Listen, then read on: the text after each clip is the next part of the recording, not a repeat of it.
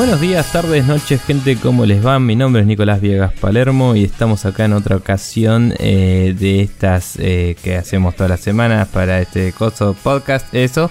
Eh, Spreadshot News número 228. Estoy como siempre con el señor eh, Maximiliano Carrión que está del otro lado padeciendo el sueño y la fiaca que nos ha traído una Sí. serie de hamburguesas increíbles y charlas cósmicas con amigos ayer. ¿Cómo estás, Maxi?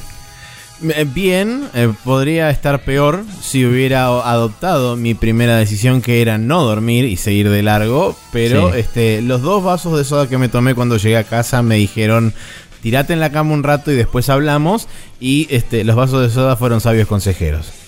Bien, ¿Cuán- ¿cuánto dormiste? Eh, hasta eso de las 10 y pico habré llegado acá a las 5, así que unas 5 horas más o menos. Está bien, sí, yo ando más o menos por ahí. Porque llegué a las 5 y pico y me desperté a las 8 y pico, fui al baño, volví y dormí para el culo hasta las 11 y pico, así que... Bla. Bueno, yay, sueño, todo es una mierda. Eh, pero ayer estuvo buenísimo. Entonces, eh, vamos a agradecerle gente por comentar y todo eso como siempre. Eh, por ejemplo, Martín Blasquez, Seba Rocco, Rorro Sistaro, eh, Pyro, de Persona No Se Cae, Carlos Amato, que es también conocido como el chef, eh, Gavit Valeriano, Jorge Peret y Matías Paz, em, entre otros. Eh, todos ellos han comentado de distintas formas y tenemos algunos comentarios de ellos para destacar. Así que, Maxi, ¿por qué no nos contás un poco de los que tenés vos? Sí, eh, tengo primero un mail que nos mandó Martín Blasquez durante la semana esta que pasó y nos dice, Barba Roja y Barba Negra, solo quería agradecerles por la férrea e inclaudicable compañía a lo largo de todas las semanas de este año de mierda, creo que hay consenso, y Bien. por seguir bancando la parada y expandiendo el mundo gamer. Agregando su toque personal. A su vez, desearles lo mejor en todos sus proyectos para el 2017, en el cual incluyo este hermoso podcast y que siga mejorando año a año. Sigan mirando al infinito. Un abrazo, Martín. Muchas gracias Martín, esperamos lo mismo y este y saludamos también el año de mierda que fue el 2016 y este concordamos con ello. Eh, saludamos agitando el puño fuerte. Exactamente, agita el puño. Bien. Eh, y por Em. otro lado tengo un Twitter, este, un, tengo un Twitter así muy no, pequeño. no tenés un Twitter, lo cerraste No, hace no rato. tengo un Twitter, pero Sí. tengo un Twitter acá anotado. eh, que dice, Gavit dice, aunque a veces no esté de acuerdo con alguno de ustedes, la tienen re clara en cuestión de jueguitos, sigan desasnándonos. Así que, bueno, eh, supongo que eso es también una... Es un comentario muy loable porque a pesar de que muchas veces no está de acuerdo con nosotros, nos sigue escuchando y nos dice que sigamos desasnando gente, lo cual está bueno, a pesar de que si por ahí no está de acuerdo, estamos desanándolo mal según él, pero no importa. Bien. Eh, igual dice a veces, no dice muchas veces. Pero bueno. A mí me gustó el adjetivo de férrea y, e inclauducable compañía que tiró antes Martín también. Nada, comentarios comendables, como diría. Sí, comendable. Eh, nada. Bien, yo tengo un comentario de Seba Rocco que pasó por el Facebook y nos comentó en el post y dice Nintendo ya tiene eh, juegos estilo móvil en consola, el Pushmo, el Picross, Mario Mini, etc. Mario Mini es como una serie para quienes no saben. Eh, Después dice, también creo que ese estilo va a ser más notorio en Switch. Eh, supongo que refiriendo a lo que yo decía de que probablemente haya una especie de store mobile o algo así. Em, dice, consulta, ¿de dónde, dónde quedan las licencias de los juegos eh, cuando funde la creadora? Eh, nos preguntó. Le respondimos, destaco el comentario porque me parece que está bueno eh, aclararlo acá un poco también. Por lo que sabemos así de escuchar muchos podcasts y leer y cosas, em, más que nada lo que suele pasar es que es un recurso más de la empresa, digamos, y en el momento en el que la empresa se funde se distribuye igual que otras cosas como escritorios, perchas, lo que mierda sea. Y es como, bueno, eh, o se venden en subasta para pagarle las indemnizaciones a todos o para que el dueño que se quiere llevar la guita se la lleve. O eh, se pueden eh, ceder a alguien como parte de pago de lo que se le llama el severance package, ¿no? Que es la indemnización en general. O sea, a veces si tenés a alguien muy grosso en la empresa, eh, por ahí le... te- y ganaba mucha plata, por ahí directamente le decís, bueno, mira, arreglamos con que te quedás con la licencia de esto y capaz que el chabón acepta y va y la vende y se hace toda la plata.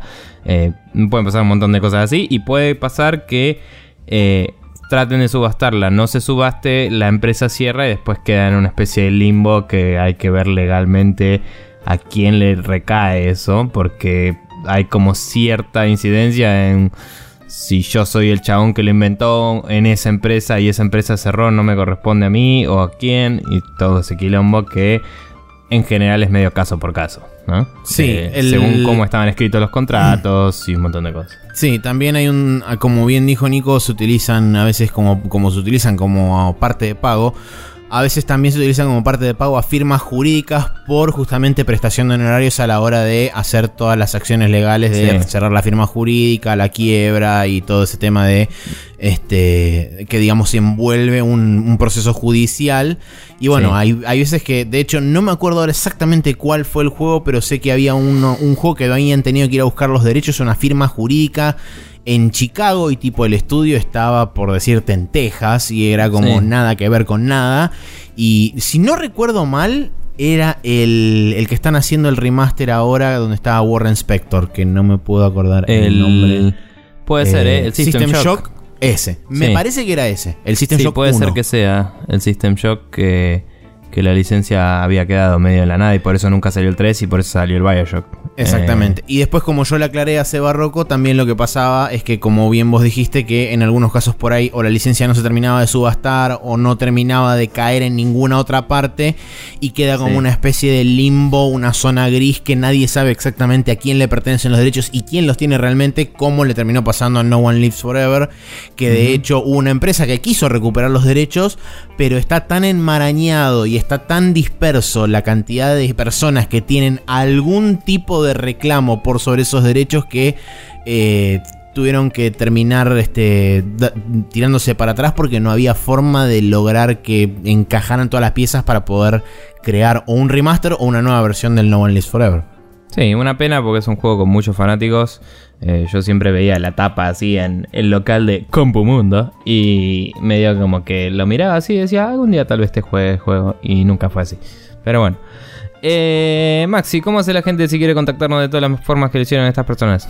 Eh, lo pueden hacer, por ejemplo, como hizo el señor Martín Blasquez, a través de mandarnos un correo electrónico a contact.spreadshotnews.com o si no, como lo hizo el señor Sebastián Rocco, que nos escribió a través de facebook.com barra News en el post de nuestro podcast. Si no, en caso contrario, pueden ir a spreadshotnews.com, que es nuestro sitio oficial, y ahí también tenemos los posts de nuestro podcast todas las semanas.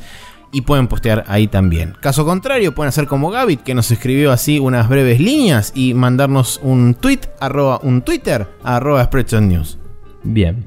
Eh, diciendo, habiendo dicho todo eso, vamos a cerrar acá esta sección y vamos a la parte de hola, digamos, y vamos a ir eh, directo a hablar de lo que nos compete, que son como siempre los jueguitos.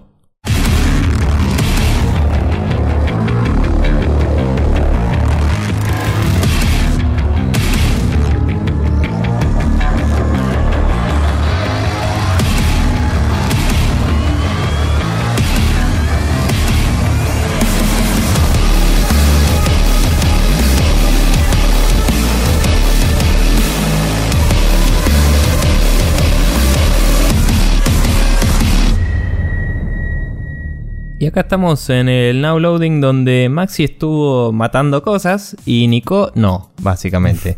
Porque Nico tuvo que trabajar, hacer algunas cosas de familia y eh, subir podcasts a eh, archive.org, que al final vos hiciste más de eso que yo, pero creo que vos tenés más upload que yo. Eh, es no- una posibilidad. porque a mí me tarda un huevo en subir cosas. No sé. Eh, moraleja, Nico no pudo jugar y All Work No Play makes Nico a Dull Boy. Así que Maxi, contame que estuviste jugando vos. Bueno, eh, vamos a arrancar por donde habíamos quedado la semana pasada, porque no me acuerdo si lo dije, pero finalmente gané el Doom. eh, así que fue. Creo que lo ganaste el- después del último capítulo. Puede ser que lo haya ganado tipo el día después o un par de días después de haber grabado el podcast. Pero la cuestión es que es una experiencia 100% recomendable, es buenísima, es over the top hasta la mierda. Sí. Eh, y lo más gracioso es que, a pesar de, de que uno dice usualmente cuando habla del Doom y todo eso, la historia realmente no importa, lo que importa es hacer mierda a demonios. La historia tiene como algo interesante y que te lleva y está, digamos, para lo que es el juego, está bien contada y está bien armada. Y de hecho deja, digamos, como la semilla del, y la puerta un poco entreabierta a que se puedan seguir haciendo cosas dentro de este mismo, de esta misma si querés continuación, si querés soft reboot de lo que sería el universo de Doom.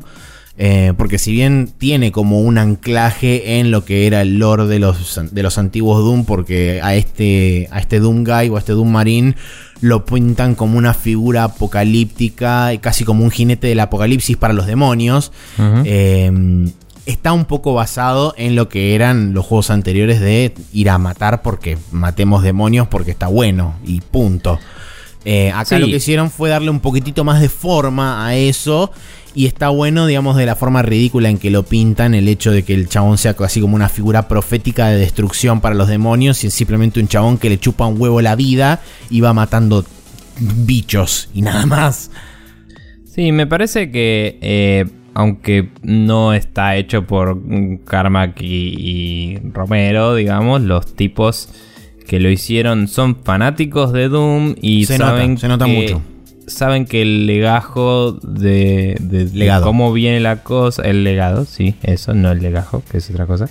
Eh, el legado de cómo, de cómo se creó y cómo, o sea, la concepción de cómo salió Doom viene de eh, una campaña de Dungeons and Dragons de ellos y hmm. con un montón de cosas re raras y medio eh, Call of Tulu y cosas medio mm, locas así que distorsionan universos y destruyen eh, dimensiones y fue como hagamos algo con eso y me parece que le salió bastante bien que digamos sí Sí, totalmente. Eh, pero bueno, nada, has continuado con la famosa tradición de eh, ignorar a Nico por mucho tiempo cuando te recomienda algo, de golpe jugarlo y ganarlo antes que Nico. Así que bien por ti. Eh, mi única, lo único que puedo decir en mi defensa es que, como he dicho antes, es muy fácil colgar un juego cuando te vas un mes a Japón y, y volvés. Sí. Y mm, y que yo lo estaba jugando en, una dificultad de hombre. Pero bueno, claro. no de niñito. Pero nada, eh, ya, lo, voy a retomar ahora, ahora que ya terminamos Last Guardian y eso, lo, voy a retomar. Así que nada. Sí, y por otro lado seguí matando cosas, pero esta vez este, cosas más terrenales, porque me compré en las ofertas de Steam el Hitman, me compré lo que sería el Starter El hombre que pega. El hombre que pega, claro. Eh, me compré lo que sería conocido como el Starter Pack, que es la, parte del tutorial, más el primer escenario que es París. Eh, hice solamente por ahora hice los tutoriales, o sea, hice ambos tutoriales. De hecho, eh, ayer, sí, ayer, antes de ir a comer las hamburguesas explosivas gigantes súper ricas, logré hacer la misión final del entrenamiento, cosa que ya se me habilitó el primer escenario oficial, que es París. Em, y tengo ganas de probarlo, pero por el momento eh, lo que hice fue jugar varias veces en la parte del, free training. De hecho, me hice todas las. Todos los subjetivos que te ponen como challenges, creo que son. Creo que se llaman así. Em, no las Escalation Missions, que creo que la primera no tiene. Em, sí. sino los challenges puntualmente el hecho de digamos encontrar un disfraz que está este, en uno de los camarotes, por lo que tengo entendido, un guardia con un generador, ese tipo de cosas. Por lo que tengo entendido los challenges son lo que te da experiencia y la experiencia es lo que desbloquea las nuevas armas, pickups, lugares de entrada y todo ah, eso. O sea, cumplir challenges te permite habilitar nuevas formas de, de encarar los niveles. Bien, ok. Eh, seguramente por ahí eso en, los trainings no afecta demasiado, pero a partir de París en los escenarios más grandes. Poco sí. hay un par de. No, no de entry points distintos, pero creo que. Creo que te agregaban cosas al inventario. Ah, ok. Eh, creo que empezabas con el. O sea, vos si vas a elegir tus armas, creo que ya puedes cambiar al toque lo que tenés. Pero no sé si estaba todo habilitado de uno en el tutorial. O si se te habilitaba después de ganar un cachito de experiencia. tipo mm, la moneda la moneda, todo eso. Porque el inventario me parece que es cross misiones. O sea, vos ganás experiencia y te va habilitando que entres con un arma, ponele. Em, o sea, no, en tu inventario posta, pero en un drop. Eh, en un dead drop. Eh, sí, los tutoriales tienen dead drops o no, no me acuerdo, la verdad. Pero creo que vos ganás experiencia en cualquier misión. Y en cualquier misión en la que vayas, si hay una de estas cajas que puedes entrar y hay algo que te dejaron ahí, puedes ponerle más cosas, digamos, ahora. Nuevas cosas. Eh, después las de la específica de la misión, no sé si tienen que ver con tu experiencia overall o tu experiencia en esa misión. Pero bueno. Sí, capaz que es un tema de cosa por mago. Pero bueno, la cuestión es que eh, ya lo maté al, al, chaboncito de ajedrez que era este super agente secreto. Eh, y la verdad que eh, está bueno porque lo de lo que te aparecen las opportunities cuando vas caminando por ahí adentro del mapa o, o tipo llegas a un lugar y están dos chabones hablando te aparece como un, como un aviso en pantalla que lo que está bueno también es que si vos querés, puedes habilitar absolutamente todas las ayudas del juego. Puedes habilitar y deshabilitar a voluntad casi todo lo que te aparece así como prompt eh, de UI, como este, la visión loca así súper este, detectivesca de Batman y un montón de cosas más. Podés tweakear la, la, experiencia de la UI como a vos se te cante, eso me parece fantástico. Yo, por supuesto, como recién estoy empezando a jugarlo y nunca había jugado un Hitman en mi vida, es como, bueno, dejemos todo prendido por ahora, vemos a ver qué onda y después de última, si quiero ir probando distintas cosas, empezaré a ir deshabilitando y demás partes de la UI. Pero me parece muy interesante lo que hacen para empezar a, digamos, meterte en esa mentalidad de pensar fuera de la caja y de pensar de forma creativa de cuántas millones de formas se puede asesinar a una persona dentro de un mismo lugar con un mismo recorrido y un mismo patrón. Em, está muy bueno eso porque te muestran, digamos, la, digamos, los objetivos principales o las formas más clásicas, si querés que son, por ejemplo, eh, al chabón llevarle una botella de vodka y envenenarle el trago, ya sea con el veneno para ratas o con la inyección letal, que tipo, si lo tomas, no sé si la inyección letal funciona en la bebida o si directamente lo tenés que inyectar al chabón. Pero te mm. dan dos tipos de venenos. Tenés el veneno de ratas, que lo que único que hace es causarle indigestión. Entonces el chabón va corriendo al baño, se pone a vomitar y vos ahí lo podés o matar eh, ahogándolo o matar ahorcándolo o lo que se te cante. Si no haces eso, por ejemplo, podés agarrar y este, electrocutar un, un coso de pasar diapositivas y cuando el chabón agarra y lo va a prender, se queda electrocutado y se caga muriendo. O lo puedes hacer volar con un agente eyector, que ese todavía no lo hice. Eh, entonces te va mostrando como 4, 5, 6 formas distintas eh, y después, además, si vos, eh, una vez que ya. Y eso es lo que tiene de bueno el juego también, que juega mucho con la rejugabilidad de cada uno de los mapas y con tu conocimiento de cuáles son los patrones de movimiento de, y cuál es el recorrido y los ciclos de cada uno de los personajes que están involucrados en ese escenario. Entonces, vos sabiendo más o menos teniendo el conocimiento previo de más o menos cómo se van a mover, a dónde van a estar parados, cuál va a ser la transición entre un lugar y el otro, cuáles son, por ejemplo, los, los catalizadores que activan los nuevos patrones o los nuevos ciclos de, de los personajes y demás. Eh, es como que podés, con ese conocimiento, podés inclusive crear nuevas formas de matar a tus objetivos. Eh, y la verdad que todavía no probé ninguna Escalation Mission, pero se me ocurre pensar que el hecho de que te ponga otros blancos que están dentro del mapa, pero que vos por ahí no los seguís tan atentamente porque estás atento solamente a tu objetivo principal de la misión. Eh, eso es como que me da la impresión de que debe servir para trazar un paralelismo se me ocurre que debe ser similar a como cuando vos hablabas la semana pasada del Super Mario Run, cuando agarras todas las monedas de un color y te cambian, digamos, la distribución de las monedas. Es como que te hacen repensar un poco cuál es la mejor forma de poder agarrar las monedas teniendo que saltar en otras partes y qué sé yo.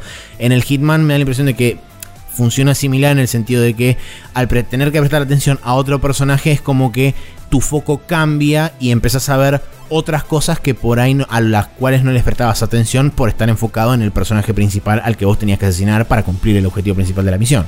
Claro, sí, sí. No, de hecho yo la, la misión de París, por ejemplo, la jugué un montón de veces y cada vez que la volvía a jugar es como que, bueno, voy a dar vueltas por acá. Y me ponía a pelotudear, era como... Claro. O sea, ya sé a quién tengo que matar, ya lo hice una vez, listo. Ahora quiero ver qué más puedo hacer para matar a esa persona.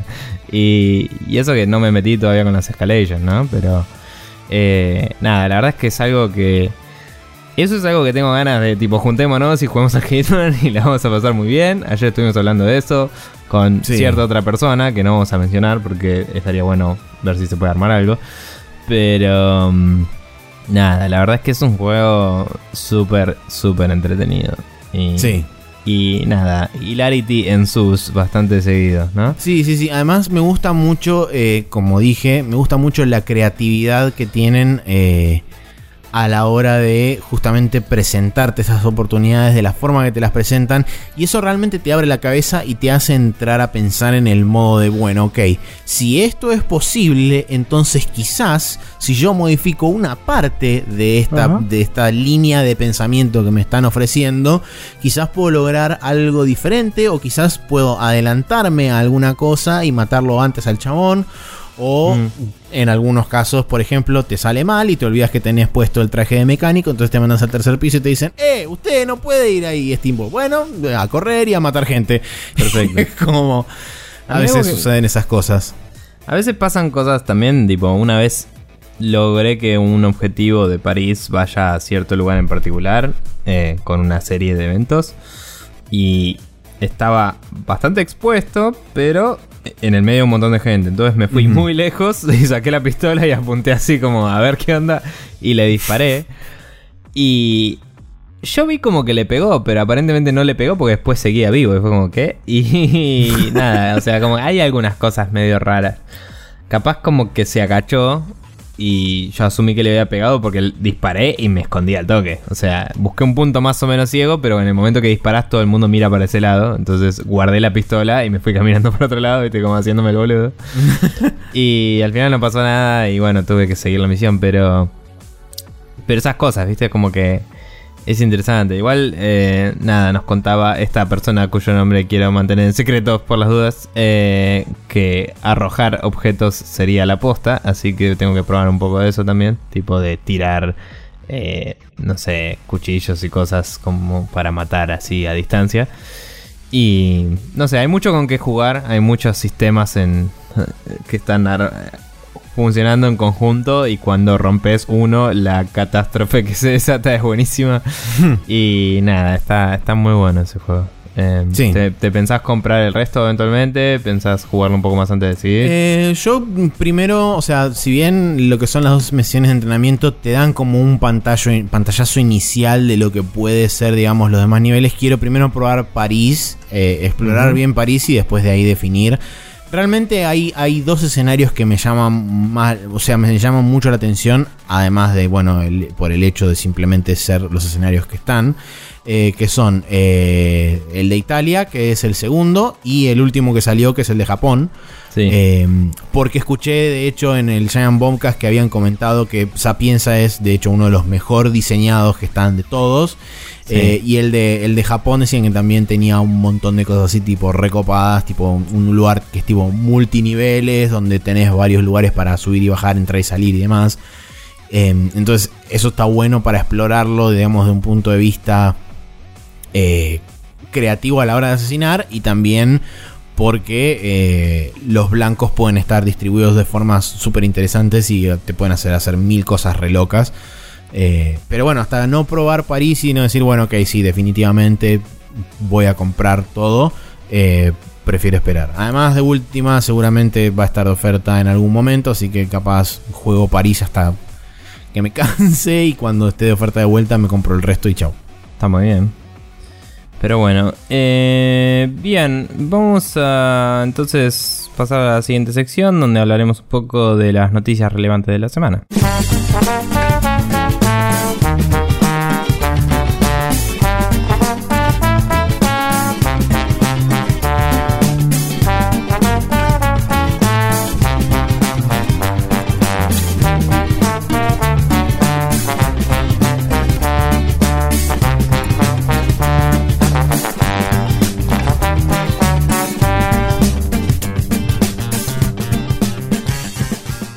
Y en las noticias tenemos eh, unas 5 cinco noticias para comentar eh, acá en el Rapid Fire. Así que vamos a empezar con la primera, que es que el Rime, ese juego que tenía pinta de eh, satisfacer las necesidades las guardianescas cuando parecía que no iba a salir nunca ese juego, eh, va fue re, reapareció, vamos a decir. Eh, y aparentemente va a salir para Play 4, Xbox One, PC y Nintendo Switch. Eh, y saldría en mayo. Em, Sí, me faltó la Switch ahí, es verdad. ¿Qué qué? Que me faltó la Switch poner acá, pero sí, Sí, es sí. verdad, también sale para Switch. Pero bueno, el juego había sido revelado en 2013, según dice la nota, que Sí. yo no me acordaba cuándo era que había sido revelado. Y la verdad que vi el video un poco y se ve simpático, no sé si súper original, es un poquito derivativo en algunas cosas, pero tiene un arte, un estilo artístico un poco destacable comparado con otras cosas, ¿no? Eh. Quizás lo que más me recuerda de lo que por ahí podemos ver hoy en los juegos es a The Witness un poco, en lo que es paleta de Sí. colores y texturas medio, eh, medio planas y como ese ambient light que tienen los árboles, por ejemplo, que la copa de los árboles tiene un poco como de, de luz de abajo, ¿viste? Em, Sí, sí. Tal cual. pero nada, la- las animaciones de los personajes se ven bastante simpáticas. eh, como que tiene un estilo un poquito caricaturesco, así, un, un tono medio aventurero, ¿no? Y, y como es muy. em, como es, tiene pinta más de esperanzador que el, el Last Guardian, quizás, que es más como. eh, todo con tonos medio de que estás en una especie de ruina y toda la bola. Sí, Y tiene tonos más como una isla. Eh, sí, esto es más como una isla que tiene muchos edificios así claritos y como que naturaleza y cosas pintorescas y pasteles, si querés. Eh, aunque parece que va a haber momentos tensos y toda la bola. Pero nada, se ve bastante interesante. Eh, no sé si lo compraré día 1, pero es algo que me gustaría probar. Eh, no sé qué opinas vos. Sí, sí, estoy bastante similar en cuanto a opinión. En su momento cuando había sido revelado me acuerdo que era tal cual, como vos dijiste, fue tipo, bueno, no tenemos el Last Guardian, pero por lo menos tenemos a alguien que está haciendo algo similar en la vena de Timiko. Así que de última, si lo cancelan, tenemos esto para llorar nuestras penas mientras decimos, ¿por qué no es el Last Guardian? Eh, Sí. Ahora que ya pasó el Last Guardian es como, bueno, mira qué bueno, está bien. Eh, tenemos otra cosa más también, que por supuesto no va a ser lo mismo y que por supuesto seguramente con lo primero que se contraste y se mida va a ser con todo el laburo anterior de Timiko. Pero eh, en líneas generales me parece que es una cosa bastante interesante.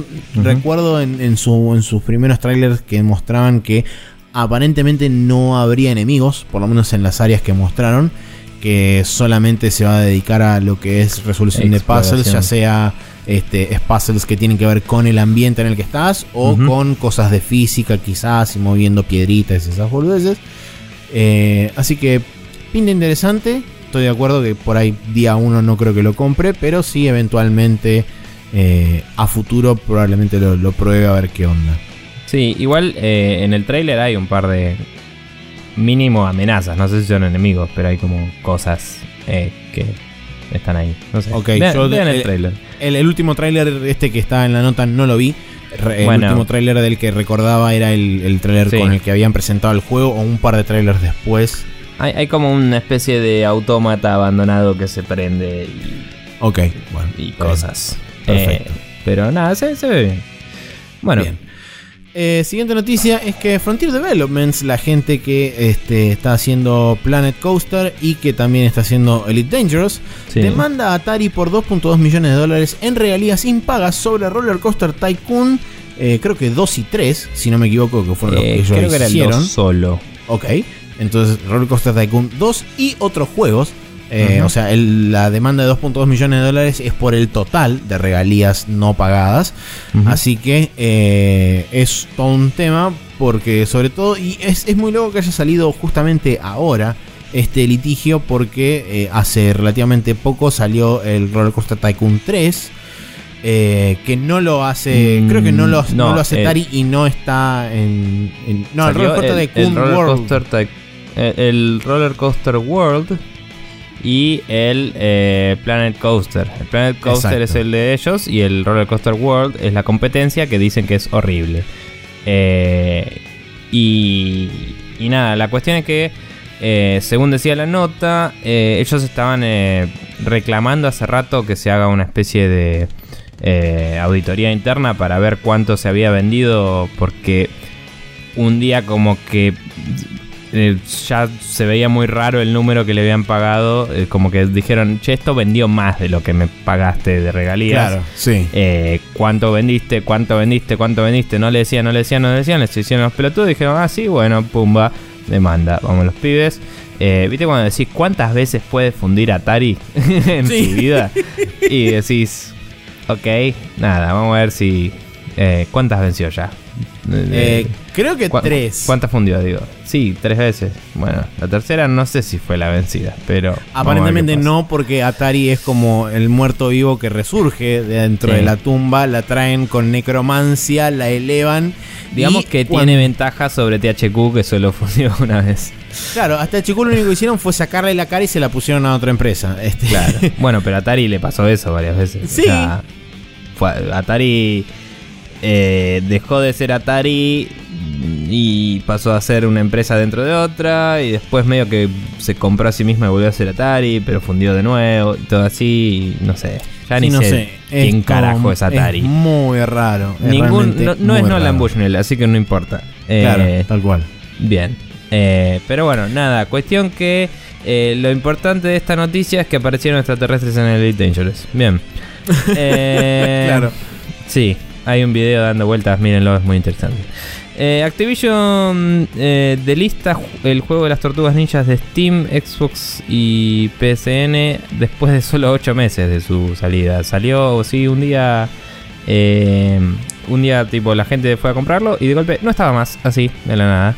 Eh, no sé si hubo algún statement oficial, pero. No, no hay ningún eh, streaming oficial. Hay que también aclarar que eh, junto con este juego, con el juego de las tortugas ninjas, también desaparecieron los dos juegos de Amazing Spider-Man, que también los publicaba Activision.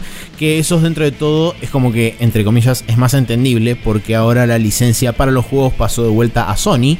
Entonces, y con la seguramente salida del nuevo juego de Spider-Man, si no es este año, sea temprano del año siguiente. Eh, seguramente el tema de la licencia debe haber caducado y el paso de licencia debe haber ido a parar a Sony.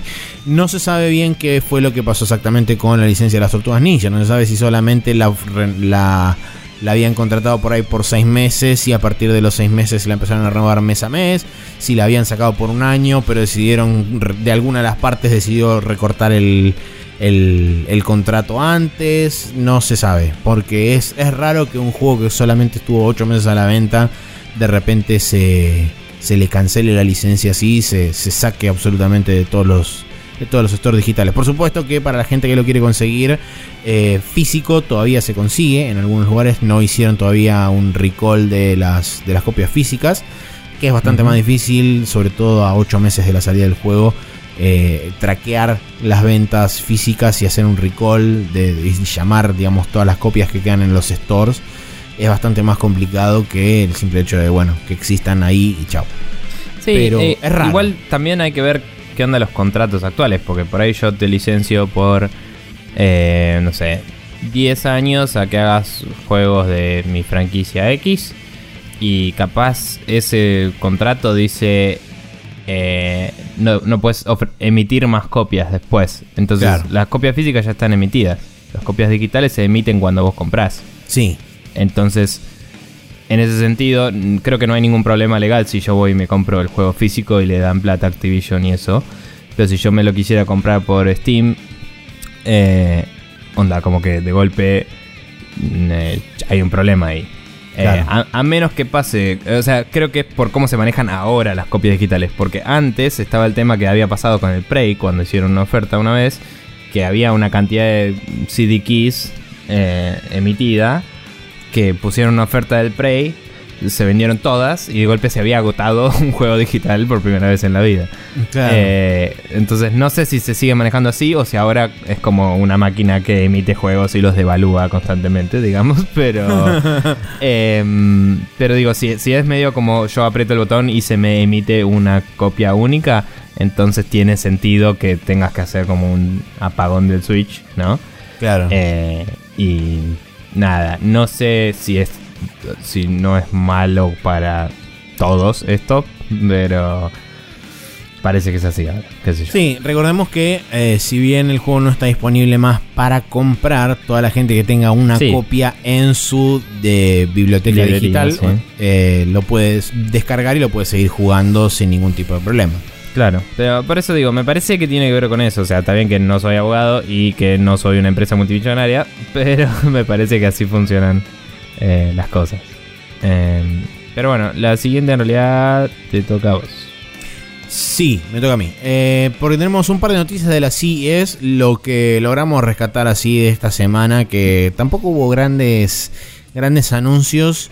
Eh, Jueguiles. videojueguiles o que tengan que ver directamente con videojuegos. Sí, hay un montón de teles 4K, hay un montón de celulares nuevos. Hay una laptop nuevo- con tres pantallas que es una pelotudez. al pedo como se inició de moto. Se ve hermoso, ¿eh? Pero viste cuando decís, ¿para qué? Sí, ¿para qué? Eh, se anunció el nuevo estándar de HDMI, el HDMI 2.1, que soporta resoluciones de hasta 8 y 10K con eh, 144, 144 Hz de refresh. Eh, pero seguramente la latencia debe estar en 48 días. Em, Puede ser.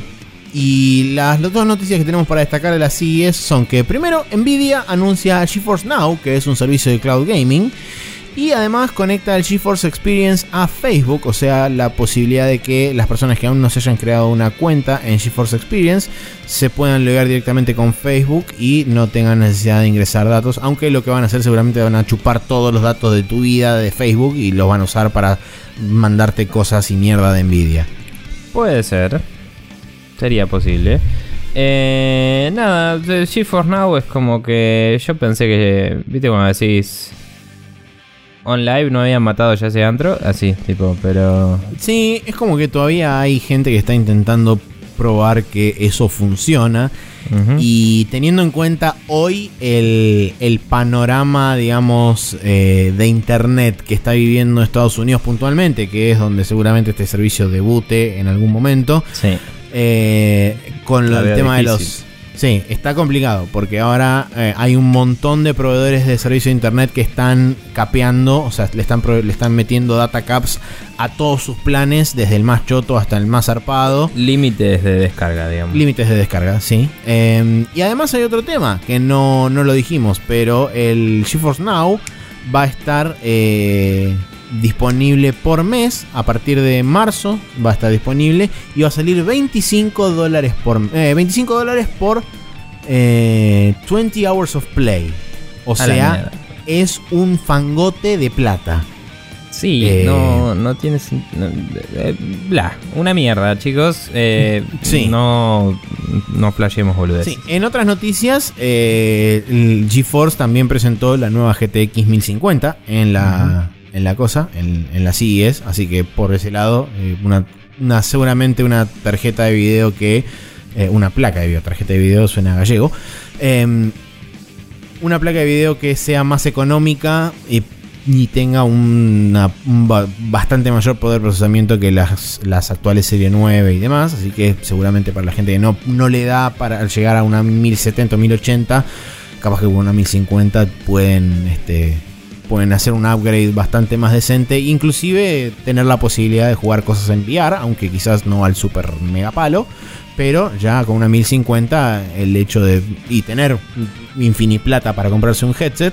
eh, pueden por ahí empezar a, investigar un poco lo que es realidad virtual. Pero bueno, eso es todo lo que hay, digamos, de Nvidia destacable. Ah, y mostraron también dentro de, antes de la keynote de Nvidia, mostraron un tráiler de Mass Effect Andrómeda.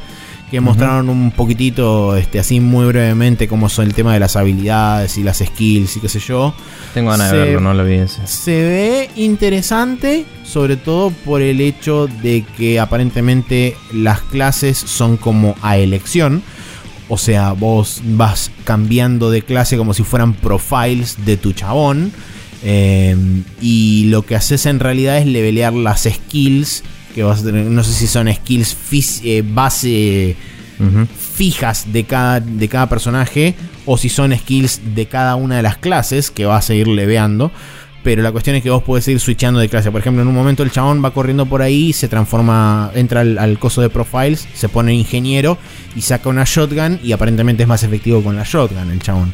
Eh, en otro Sí. momento agarra, entra de vuelta al coso ese y se cambia a profile soldier y es como que tiene un escudo más zarpado, un shield de- de- del campo ese loco de burbuja que se arma alrededor. Eh, como que banca más los golpes eso y puede ir más como al choque y demás. Entonces es como que cada una de las, clases tiene como habilidades innatas, un toque, y además son como más efectivos con las armas o lo que sea. Pinta interesante. Eh, habrá que ver más, más detalles a futuro cuando finalmente desean revelar algo más sobre el juego. Bien. Eh, sí, eh, eh, no sé si lo mencionamos, pero se anunció la fecha de salida para marzo de este año. ¿Lo dijiste? Sí, eh, no, no lo dije. 21 de marzo. Bien. Eh, bueno, en la última noticia que tenemos listada este año, también de la CES, eh, Vive anunció su plan para este año, que supongo que eso cumple una de mis predicciones de alguna forma. Era una predicción medio blast, pero... em, nada, básicamente... eh, cuenta algunas cosas como que aparentemente harían un servicio de suscripción similar a lo que hace hoy Humble Monthly, supongo, en el que te suscribís Sí. y te dan eh, juegos todos los meses aparentemente. Eh, esto es opt-in para los developers, o sea, voy como developer, digo, quiero participar de esto y que mi juego esté disponible cuando pagas esta suscripción. No estoy seguro si... En realidad no estoy seguro si es como el Humble Monthly que te da una cantidad por mes, que es lo mismo que hace PSN Plus en realidad, o si va a ser más tipo Netflix, la verdad. No estoy seguro de cómo es porque no da detalles de eso, pero dice que los developers pueden optar, participar en él y que va a ser una suscripción que te permite acceder al contenido de otra forma, entre comillas. Eh, por otro lado tenemos que se anunciaron dos stores nuevas eh, de, de lo que es... eh, contenido de VR para Oculus y la idea es que uno sea para cosas como son eh, aplicaciones de VR que son más para salud y para, no sé, trabajo o Sí. lo que sea. Quality Eh, of service y todo eso. Claro, no juegos, digamos, eh, aplicaciones de VR a eh, solución de problemas de otros tipos. eh, que también va a tener sus propias herramientas de desarrollo y cosas aparte, parece. Y por otro lado, hay otro que va a ser una especie de em, poner disponibles los juegos a eh, instalaciones tipo arcade, digamos. O sea, si vos sos un shopping o lo que sea y decís voy a poner un espacio donde la gente pueda jugar VR, es como que eh, de alguna forma, no sé, lo que no termino de entender ahí es si yo como negocio compro los juegos que quiero que juegue la gente o si yo decido Claro. qué juegos puede jugar la gente y la gente paga cuando se mete como si fuera un arcade y juega tipo una vida. No sé cómo mierda va a funcionar. Pero dice básicamente que el negocio puede elegir qué juegos se pueden jugar. Así que de alguna forma es como que yo digo, yo quiero hacer un puesto donde haya juegos de tiritos. Y voy y lo hago. Y hago otro puesto donde haya juegos de revolear boludeces. Y Claro. voy y lo hago. Y es como, listo. Sí, el, que- el objetivo de base que, que dice HTC Vive que tiene con esto de crear los nuevos storefronts, de crear el servicio este de, de, de streaming de, de juegos o tipo Netflix de juegos virtuales, de realidad virtual, es Ajá. darle una, una entrada un poco mayor de plata a los desarrolladores para justamente que sea sustentable esta primera etapa de VR donde hay muy pocos headsets en el mercado eh, y desarrollar para VR es muy poco rentable. Sí, aparte como que sube la exposición al público. También y- sube la exposición al público. Y, y el awareness, sí. Eh, pero bueno, también eh, se anunciaron dos accesorios. Eh, uno es el Vibe Tracker, que es una especie de sensor que se implanta en objetos, digamos. La, la idea de ese sensor es que eh, ter- terceros que quieren hacer accesorios puedan comprarlo y usarlo como materia prima, digamos, para hacer cualquier cosa. Pero tengo entendido que si yo como consumidor final lo compro, lo puedo yo atar con alambre a algo y usar ese algo como objeto en juegos, ¿no? O sea, no sé, tengo un palo, lo ato al palo y de golpe lo puedo blandir como si fuera una espada o lo que sea, si el juego está programado para recibir ese sensor de esa forma. Claro. Em, y por último, dice que El adaptador. el audio, sí, el audio strap, que Exacto. es un- una cosa para ponerse auriculares en el headset. Sí, lo que dicen es que aparentemente, no sé si era este o si era el adaptador wireless que también lo presentaron en la CES, o sea, se había revelado en noviembre, pero trajeron un par de prototipos a la CES para que la gente lo probara. No me acuerdo si era el Audio Strap o si era este, el que decía que con esa modificación nueva aparentemente el Vive se vuelve considerablemente más cómodo que la versión estándar lo cual Eh. es un avance importante porque el hecho de comodidad y facilidad de colocación también es un tema con estos headsets. Sí. Eh, el Wireless Adapter eh, dice que va a salir en algún momento de este año. Así que se ve que ya lo estuvieron desarrollando un poco más a pleno. O que ya el que estaba desarrollado ya es suficientemente competente. Eh, sé que había salido en China a la venta. Ese lo hicieron unos chabones dentro de HTC. En una especie de. Lo que le dicen hackatones o lo que sea. Es como que los chabones agarraron y se pusieron a prototipar cosas y salió eso y fue como, bueno, dale, lo hacemos. Eh, no, no era una hackathon, era como una cosa que se le llama eh, incubación, que es como... eh, incubación que es como eh, yo contrato, yo le, le pago a una empresa chiquita para que termine su proyecto y el proyecto de esa empresa chiquita era lograr que puedas tener un headset eh, wireless, ¿no? Em, entonces como que HTC a, a una empresa que no sé si es subsidiaria o si era aparte, le, le puso platita encima para ayudarla a llevar a cabo esto y esto ahora es un producto oficial de HTC aparentemente. Así es. Bien. Eh, bueno, esas son todas las noticias para el calendario de la semana que viene. Tenemos el martes 10, el Hatsune Miku Project Diva Feature Town para PlayStation 4. Eh, después tenemos el miércoles 11 Criminal Girls Invite Only para Windows PC. Y el viernes 13 Rise and Shine Windows y Xbox One. Eh, perdón, esto es esta semana, no la que viene, pero sí. Em, esta que están escuchando, la que viene para mí, que todavía no estoy ahí en el futuro. Exactamente. Perfecto. Eh, ¿Rise and Shine qué es? No tengo idea. Perfecto. bueno, tampoco sé qué es Criminal Girls, no importa.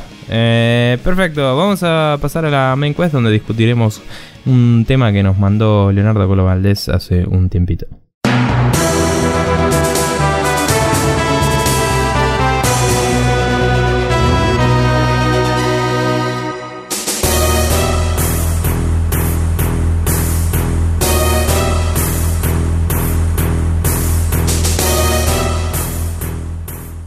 Y acá tenemos, como decía, un mail que nos mandó hace un tiempo Leo Colo Valdés. Eh, ¿Era un mail o era un comentario? Era No un me acuerdo.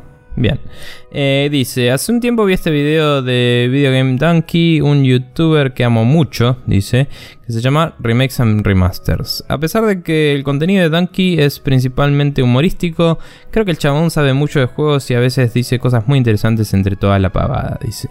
Eh, cuando vi ese video se me ocurrió que ustedes podrían hablar sobre las remakes y remasters de juegos, sobre, eh, por ejemplo, si valen la pena o no, cuánto tiempo debería haber pasado eh, desde que salió el juego original y por sobre todo lo que plantea Donkey, que muchas empresas en... eh, lo que plantea Donkey. Eh, sí, acá hay un punto. eh, Sí, debería haber sido dos puntos o una coma. Bien.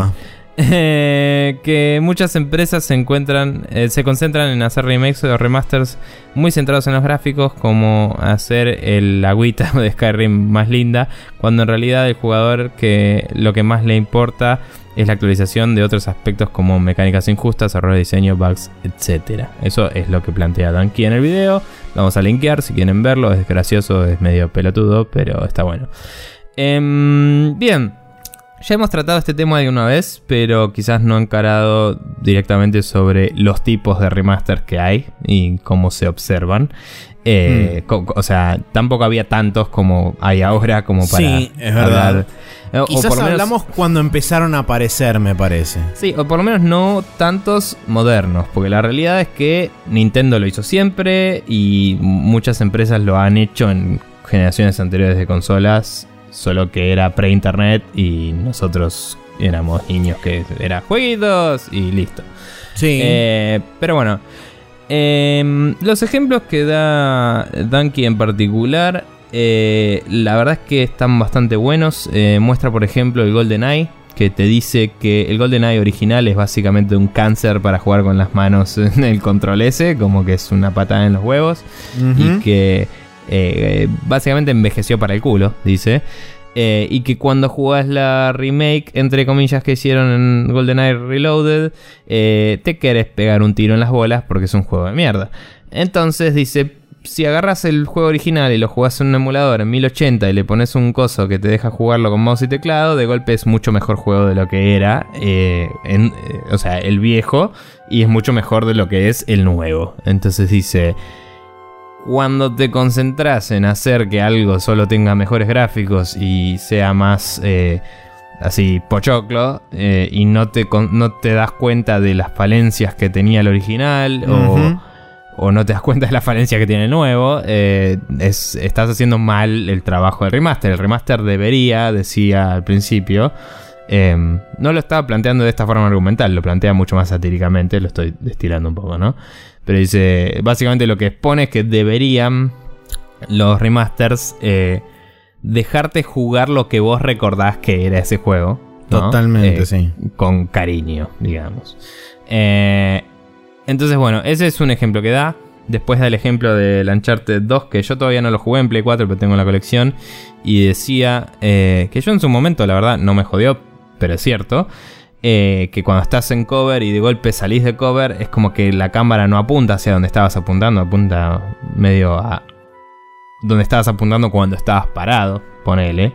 O sea, como que no, no, no maneja bien la cámara en ese momento. Entonces vos no puedes apuntar y después pararte a disparar, sino que tenés que pararte y apuntar y eso hace que te caigan a tiros y se vuelve frustrante en dificultades altas. Dice que eso lo retunearon todo en la nueva, cosa que yo no sabía, pero...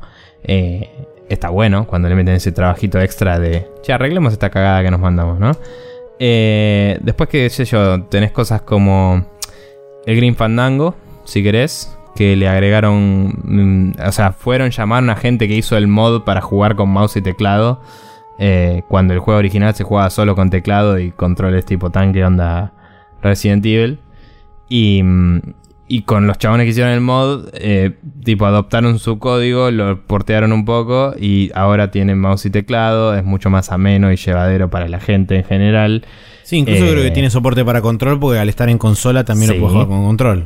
Tiene control, eh, soporte para control y tiene un achievement si juegas con Tank Controls que dice The way it's meant to be played o algo así. the right way to play o algo así. que lo puso Tim porque le gusta. Em, y nada, es como cosas así, ¿no? Aparte de, de, más está decir que el Green Fandango no corría en hardware actual. O sea, punto. Sí. Y, hoy, tipo, lo hace. Eh, pero bueno, no sé, hay un montón de ejemplos hoy dando vueltas. Eh, es cierto que hay mucha gente que prioriza los gráficos. Dicen que el port de Skyrim es medio. el nuevo es como medio Sí, está en la nueva consola. Es como un port, no es un remaster realmente. Eh, si lo modeabas en PC, seguro que tenías el mismo o mejor resultado. Yo estuve viendo screenshots de un amigo que estuvo subiendo y la verdad que el original modeado se ve increíble. Ah. Lo, único, lo único que, digamos, hicieron de diferente, si querés, es que eh, al mudarlo de DirectX 9 a DirectX 11, le dieron la posibilidad a los modders de poder utilizar texturas de mucho mayor tamaño, de poder utilizar efectos como, por ejemplo, Real Time Tessellation, etcétera, etcétera, en los mods. Eh, cosa que, bueno, por supuesto los modders están aplicando y están utilizando. Eh, y pusieron, le hicieron un lavado de cara en cuanto a texturas, en cuanto a algunos modelos que le subieron el polycount y demás. Pero no mucho más que eso. Es como dice un poco acá este Leonardo y como dice también Danky en el video. Mirá, hicimos el lavado más linda y punto. Porque encima para colmo lo que tuvo el remaster de Skyrim es que para que no se vaya tan a la mierda el tamaño del download del juego, recomprimieron todo el audio y lo recomprimieron mal, entonces se escucha de peor calidad en el juego nuevo que en el juego original.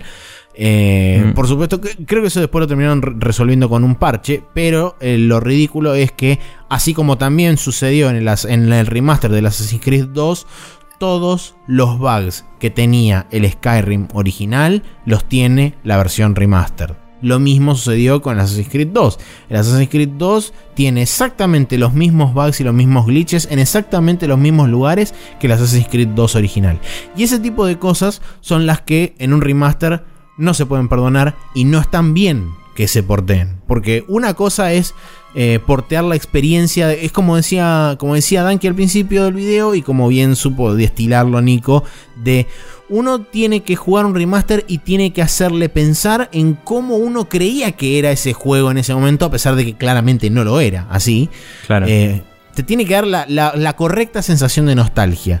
Eh, y el hecho de que también vos puedas aprovechar, por ejemplo, para pulir bugs o para hacer este, secciones del juego que claramente o estaban mal diseñadas o, o eran demasiado crípticas o demasiado obtusas o tenías que hacer demasiadas cosas.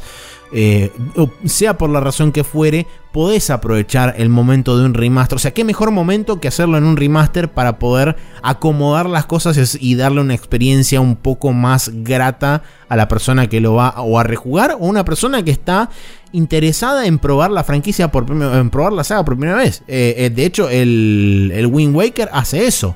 En- Sí. Hay una la parte de las de las trifuerzas de coleccionar los, los fragmentos de la trifuerza, que si bien es una paja también en Wii U, en GameCube no me acuerdo cuántas piezas eran, pero en, en, en Wii U, en la versión remaster, creo que son 8 nada más.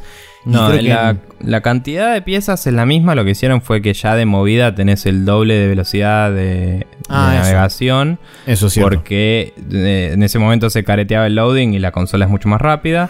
Y además, si te conseguís la vela más rápida, que la puedes conseguir antes en el juego, ahora con, Sí. lo, de, con lo de las apuestas y toda la bola esa, Sí, puedes sí, sí, sacarla sí, más sí. rápido que en el otro, que en el original era casi al final. Eh, puedes técnicamente navegar a cuatro veces la velocidad de, Sí, lo cual lo hace un poco menos paja, pero no quita que sea una paja también el hecho de recolectar. Sí, sí, yo el juego ese eh, en su momento conté que perdí el save y es como no voy a volver a jugar ese juego en mi vida, básicamente. Así que se perdió para siempre mi interés en ese juego. Pero, mm, digamos, lo portearon, le pusieron la, la boludez de la selfie y toda la bola esa con, con la cámara. Sí. Eh, puedes mandarte fotos con la cámara a través de internet y eso a veces te sirve para solucionar un puzzle. Eh, el, Sí. el- el puzzle de sacarle la foto a algo eh, en particular es como que podés o encontrar la solución y sacarle la foto a ese algo en particular, que encima tiene que ser cierto momento del día de cierto día, básicamente. Sí, es súper específico. O podés encontrarlo en una botella que viene así navegando. Eh, Sí, en uno de los mensajitos eh, ocultos que vienen sí. flotando por el agua. Está buenísimo eso. O sea, Eso agarré la foto bueno. de otra persona y pasé el puzzle. Es buenísimo. Em, nada, cosas así que le, le añaden al juego. O sea, un remaster eh, como tal, eh, que se designe como tal, yo diría que tiene que sumarle al juego base y tiene que eh, arreglar sus falencias. Em, ¿A qué me refiero con todo esto? Si no hace eso es un port, básicamente. Una cosa que quiero, quiero destacar Sí. que este recién ahora me acabo de dar cuenta, yo personalmente estoy mezclando el término remake y remaster. El remaster Sí. eh, tiene, digamos, capacidad limitada sobre la cantidad de cosas que puede arreglar. La remake tiene la ventaja de que como se está construyendo todo de cero de vuelta, Sí, no, es otro juego. No, uno no. puede, exactamente, uno puede hacer un montón de cosas. Pero por ejemplo, donde yo personalmente tengo el claro ejemplo entre remaster y remake, por ejemplo, el Odin Sphere es un remaster, no es una remake. Sin embargo. Hay casi medio juego que está hecho de vuelta porque retocaron un montón de cosas de lo que es inventario, agregaron movimientos a los personajes, agregaron fragmentos de historia, modificaron fragmentos de historia para hacerlo más entendible y más, y más este, coherente a la hora de cerrar el todo narrativo. Es como Sí. que le, tocar- O sea- le retocaron un montón de cosas. Sin embargo, sigue siendo un remaster. Sí, o sea, no quiero ponerme súper técnico en terminologías, pero el remaster viene medio de el audio, digamos. Sí. en el cual eh, se agarran cada una de las pistas individuales de un disco y se vuelven a mezclar todas para lograr otro producto final. Claro, sí, se, O sea, se filtran con, con distintos filtros, se, Sí. se busca resacar el sonido de, de adentro Lo que de la digo es, cinta, etcétera. técnicamente un remaster tiene que ser más que solo portear de una consola a otra. Sí, a eso me refiero. Si no, eh, es como que para mí no vale la pena marketinearlo como tal y lo único que vas a hacer es decepcionar gente si no decís lo que si no decís los hechos como son, es como vamos a lanzar el juego para esta consola y es el mismo juego, no rompan los juegos, tipo y ahí ya las expectativas son otras y no te voy a reclamar boludeces. Eh, Tal cual. Pero nada, cuando se hace todo este laburo, o sea, una cantidad de laburo grande sobre un juego y se hace sobre focos que no son tan necesarios, es bastante innecesario. Bueno, es redundante eso. Es bastante eh, choto eh, el, como remaster, en mi opinión. O sea, un remaster. Eh, como decía, tiene que elaborar sobre el producto base de una forma que aporte cosas. y, pero que tampoco deshaga la experiencia original, ¿no? Claro, sí, eh, tal cual. Es una, es una línea delgada de caminar porque, bueno, donde vos eh, decís, bueno, por ahí esta parte sí convendría corregirla o lo que sea, por ahí esa parte es como un poco... Eh, el, sentido del por, por, el cual el juego se jugaba o la experiencia era una en particular. Entonces, en ese caso sí estás cambiando por querer mejorar algo, por querer hacerlo más este más fácil o accesible o querer hacerlo más streamlined, que esa es una palabra que aborrezco, pero en fin. Em, digamos, estás eh, jugándole aún más en contra de lo que le estás haciendo un favor, porque por ahí la gente va a buscar eso que vos estás cambiando. Eh, sin embargo, hay juegos donde realmente, por ejemplo, eh, como dije antes, yo lo que no concibo es que vos portes un o que hagas un remaster de un juego y los mismos bugs que pasaban en la versión original estén en la, nueva versión. Eso me parece una ridiculez y una vagancia absoluta de parte de la gente que hace los que hace los ports que, que hacen los Nintendo que decís explícitamente voy a dejar los bugs que había en el anterior porque hay gente que les gustan, tipo. Claro. Pero bueno, ponele. Eh, ¿Se te ocurre algún caso de una remake que haya sido particularmente buena o mala? Remake justamente tenía una en, la cabeza que bueno, al todavía no estar lanzado oficialmente acá, no sé qué tan buena es. ¿Eh? La del Crash. Eh, no, no, no. La de. Ah. Que ya se ah, lanzó en su momento, la de Yakuza, la de Yakuza 1. Sí. Que es una. Eh, aparentemente es una remake que se hizo de cero en un motor que está preparado para justamente una Play 4. O sea que, digamos, todos los assets son nuevos. Va, nuevos. Seguramente se han utilizado assets de juegos anteriores. Eh, pero digamos, todo lo que es la historia está toda reescrita de vuelta, eh, está adaptada mejor para que se entienda más claro todo lo que pasa, tiene agregados nuevos de personajes que en varios momentos del juego desaparecen y no se sabe qué pasa con esos personajes. Hay agregados de esos personajes dentro de la historia contándote qué pasaba con esos personajes mientras vos estabas haciendo otra cosa. Es como que le mm. dieron mucho más tiempo de cocción y se ocuparon de pulir un montón de asperezas y por supuesto, evolucionaron el gameplay y lo llevaron al estándar de lo que hoy es la serie de Yakuza, que comparado a lo que era el primer juego original, era básicamente pegar trompadas y patadas y cada tanto agarrar una bicicleta y tirárselo por la cabeza a alguien. Hoy en día eso evolucionó muchísimo más, además de que también van a incluir un montón de las, de las side activities. O sea, va a ser un Yakuza moderno con la historia, personajes y demás del 1, súper pulido y, este, y recontra este, pasado varias veces por, por filtros hasta dejar, digamos, lo más lindo que se pueda al no haberlo jugado todavía, no sé si eso es verdad o no. Yo me guío por comentarios de la crítica cuando salió el juego en su momento en Japón, que decían que esencialmente era eso. Eh, lo sabremos cuando salga a mitad de año, esperemos, acá en Occidente y lo pueda jugar. Sí. Em, yo creo que un ejemplo que no sé si es malo porque no lo jugué, pero que hay gente que se quejó y gente que no.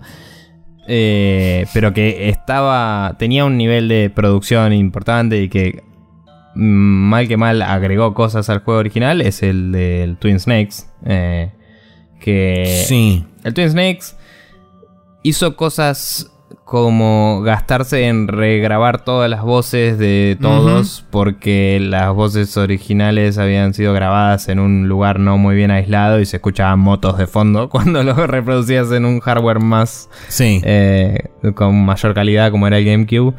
Em, y rehicieron todo de cero, eh, nuevos assets, nuevas animaciones, nuevo todo. Pero Kojima se fue de mambo, flasheó George Lucas y dijo, voy a hacer lo que se me cante el culo. Y fue como cualquiera, la mitad del juego, eh, según dicen, a nivel cinemáticas. Sin embargo, vos ves al ninja hacer cosas de ninja y es como, ok, está haciendo un fucking ninja y cosas así. Solo que Snake también y no tiene sentido.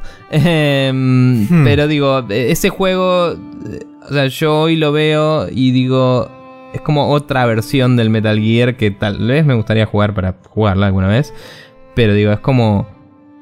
No lo veo como un reemplazo del Metal Gear, lo veo como un retelling, si querés, ¿no? Una otra forma de jugarlo. O sea, de, hecho, el ejemplo que dabas vos antes del...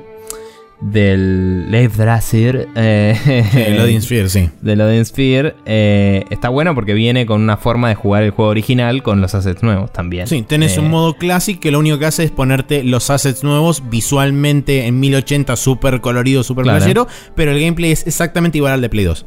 Claro, y eso está buenísimo. Como, como producto me parece que es de lo más completo. Después tenés eh, cosas como el Metroid Zero Mission. Eh, Sí. Te agarran el Metroid original, te dan un juego con un poco de narrativa encima, que le agrega una parte que es medio cáncer, pero que añade a añade un poco del origen de Samus, ¿no? Sí. De los Chozo y de y de el origen de la armadura de Super Metroid, digamos, de, y de. Metroid 2. Em, y además terminas el juego y puedes jugar el juego original. Eh, después tenés el Castlevania Chronicles X también, que Sí. dicen que es una poronga, pero que destrabas eh, los otros juegos y son la mejor versión de los otros juegos. Exactamente. Eh, y cosas así. No sé, hay, en Japón se hace hace mucho. eh, no me parece una práctica que reste a la industria, que digamos. Sí me parece una práctica que hay que hacer bien o no hacer. Exactamente. Eh, no es de esas que puedes hacer a medias. Eh, si vas a hacer las medias, hace un port y listo, no rompa los huevos. Eh, el Okami HD era el Okami en HD. Nadie nunca dijo que se le agregó nada y era un buen juego. Listo, lo dejamos Tal ahí. cual. No necesitaba no otra andamos- cosa aparte. Claro, y, y- y técnicamente el Okami de Play 2 ya era un port de el de Wii encima. Y No, al con revés. Eh, ok. Pensé que era al revés. Bueno, no importa, pero el Okami, digamos, eh, lo portearon varias veces y nunca le ag- agregaron ni sacaron mucho. Y No. anda Lo único igual. que le agregaron al de Wii fue soporte de Wiimote, que era Sí. lógico, porque era Sí, absolutamente lógico y nada más. Sí, sí, sí. Pero bueno, nada, digo, es como eh, cosas así. Eh, las. Las remasters de God of War, por ejemplo, eh, tenían las cinemáticas re. Eh, ¿Cómo es? Re-renderizadas. En 720. eh, Algunas en 1080 porque estaban en esa época en la que, no sé, les pintaba cambiar de Sí. resolución a cada rato. Eh, y las texturas retocadas y Los eso, que son- eh, eso Sí. solo lo hace más potable de jugar en, en una consola que en la otra. Y la verdad que también tiene el mérito propio de, eh, ¿cómo es? De lograr que eh, una generación que no necesariamente jugó ese juego lo pueda jugar. O sea, eso también está. Pero eso lo puedes hacer con un port también. O sea, Mm. eh, y esos juegos solo le tocaron los gráficos porque los juegos habían sido playtesteados a lo loco, porque era otra época donde no estaban llenos de bugs. Y la verdad es que eh, para mí esos juegos tienen suficiente con eso. Eh, digamos, le agregaron algunos, creo que le pusieron los extras que tenían algunas de las ediciones copadas y no, no Sí, estaban en las mm, ediciones eh, yo básicas. recuerdo puntualmente de las dos, el remaster de las dos de PSP que vienen en una sola colección, que son el Chains of Olympus y el no me acuerdo, el Ghost of Sparta. El Ghost of Sparta. Sí, Exactamente. Esos dos no los jugué yo. Eh, son, es una muy buena colección de remasters, está muy bien hecho, es un upscale que está bien hecho, las cinemáticas están todas re-renderizadas, eh, digamos lo que son las cinemáticas más tipo CGI, no las in-game, eh, y después el control está remapeado justamente para eh, tomar la ventaja de tener el segundo análogo y eh, poder mover la cámara y qué sé yo. Tenés el, el, L2 y el R2 también a disposición, cosa que no existen en la PSP. O sea que el control está remapeado para poder jugarlo como un God of War de consola. Y no es simplemente agarraron el God of War de PSP y lo pusieron en, una pantalla más grande y nada más. Así que esos, esos dos casos también tienen un muy bueno. Además de que ya de movida en PSP esos dos juegos se veían increíbles. Y vos decías, ¿cómo puede ser que esta máquina esté corriendo esto visualmente? Sí. Eh, pero eso digamos que es otro tema. Eh, no, no jugué los remaster de Play 3 de el God of War 1 y 2 yo, así que esos son los únicos que no... Yo, yo sí y... Nada, es, eh, son un poco un port, si querés, pero necesitaban ese retoque de cosas y le agregaban algunas de las boludeces extra que creo que no sé si no estaban solo en las versiones de colección de las, de originales, la verdad. Puede ser. Pero bueno, qué sé yo. Eh, el HD Collection de Metal Gear Solid eh, es más que nada ports, no tiene mucho de nada. Sí, no tiene. Eh, no son remasters. No son remasters, pero eh, sí, al Peace Walker le pusieron soporte para control eh, full y ayudó. Eh, y porque estaba, obviamente en PSP tenías menos botones, digamos. Y, y nada, y, le bueno, y le permitieron hacer el multiplayer online en la consola también. Claro. Que creo que lo podía jugar entre una Play 3 y una PSP también. No estoy seguro de eso. No recuerdo. La verdad que no recuerdo. Sé que estaba el tema del transfer. Sé que, sé que podías entre una PS3 y una PS Vita, porque también está la colección ahí. Y tenéis el transfer y, toda la bola. Pero no sé si inclusive no podías jugar con el original. No estoy seguro. Eh, pero nada, ese ya es más debatible. Es, un port con features, si crees.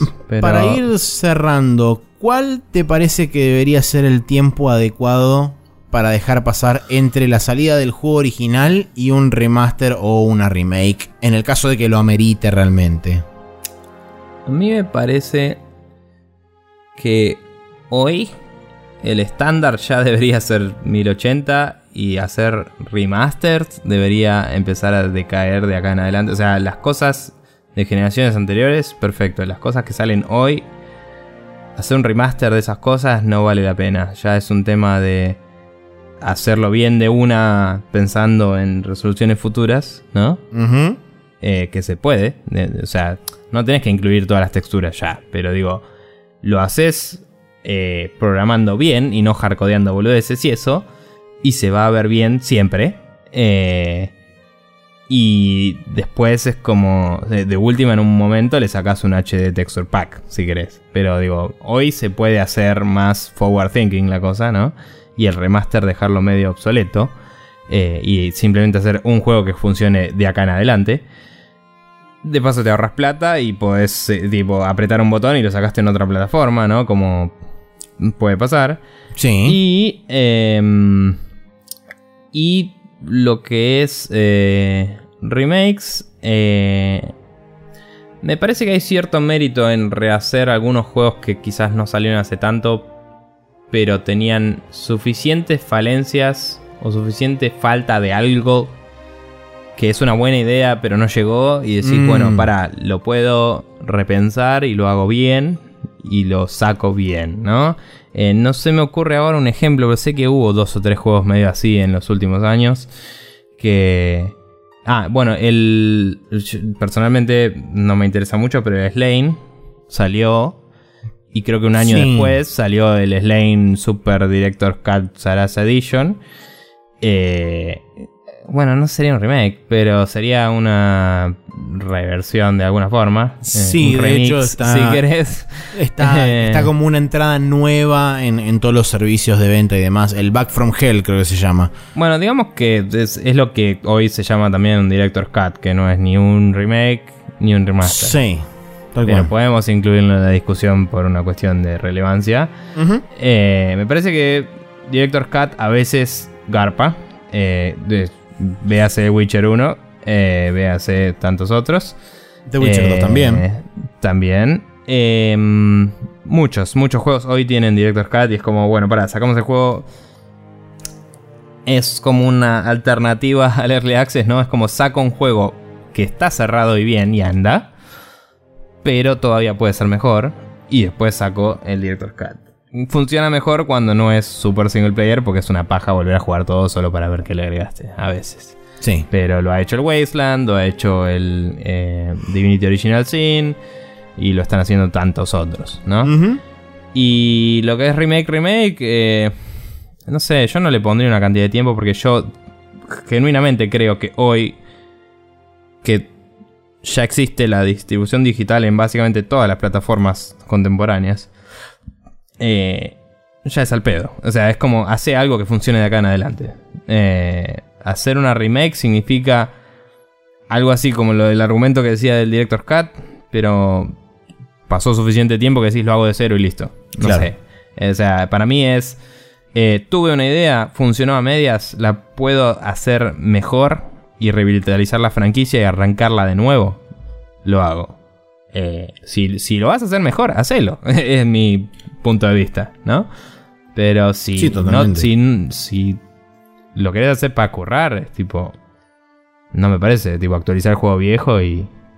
Y hacerlo mejor ese. qué sé yo, Sí, no sé. es el, el típico money grab de este, hagamos con dos mangos, hagamos el, el clásico port barato y este midamos, si querés, pongámosle un termómetro a la franquicia. El tema está en que como lo hiciste con dos mangos, probablemente la gente que lo compre te putee y Mm. vos tengas una, eh, una medición errónea de lo que realmente quiere el mercado.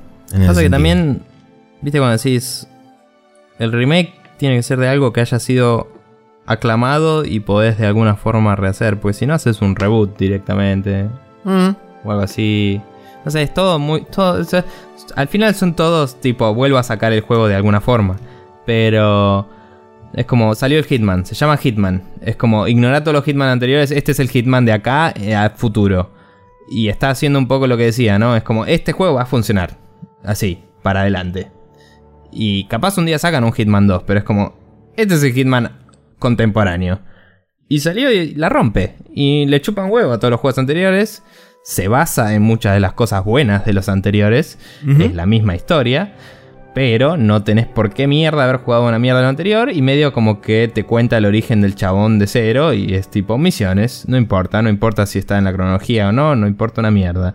Y es como, vamos los pibes. Eh, el nuevo Tomb Raider fue un reboot también. Y creo que nadie lo necesitaba. Pero lo anunciaron y fue como, eh, Tomb Raider, una franquicia que conocemos. Y salió, estuvo bueno.